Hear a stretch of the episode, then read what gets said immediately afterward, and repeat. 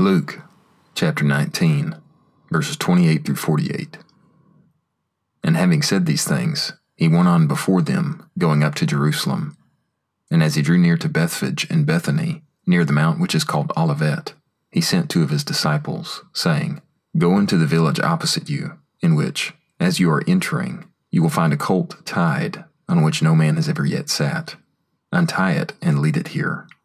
And if anyone asks you, Why are you untying it?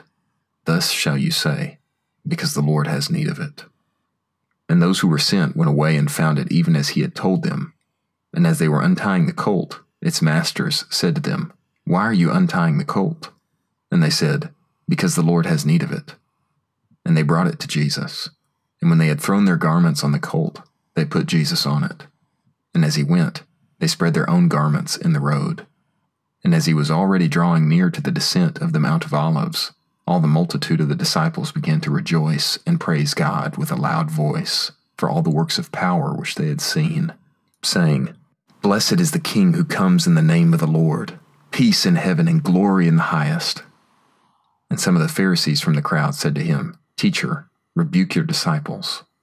And he answered and said, I tell you, if these shall be silent, the stones will cry out. And as he drew near, he saw the city and wept over it, saying, If you knew in this day, even you, the things that are for your peace, but now they have been hidden from your eyes.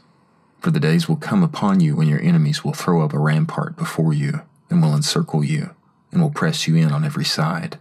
And they will level you to the ground and your children within you, and they will not leave a stone upon a stone in you, because you did not know the time of your visitation. And he entered into the temple and began to cast out those who were selling, saying to them, It is written, And my house shall be a house of prayer, but you have made it a den of robbers. And he taught daily in the temple.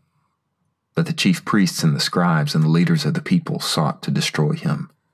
Yet they could not find anything that they might do, for all the people were hanging upon him, listening.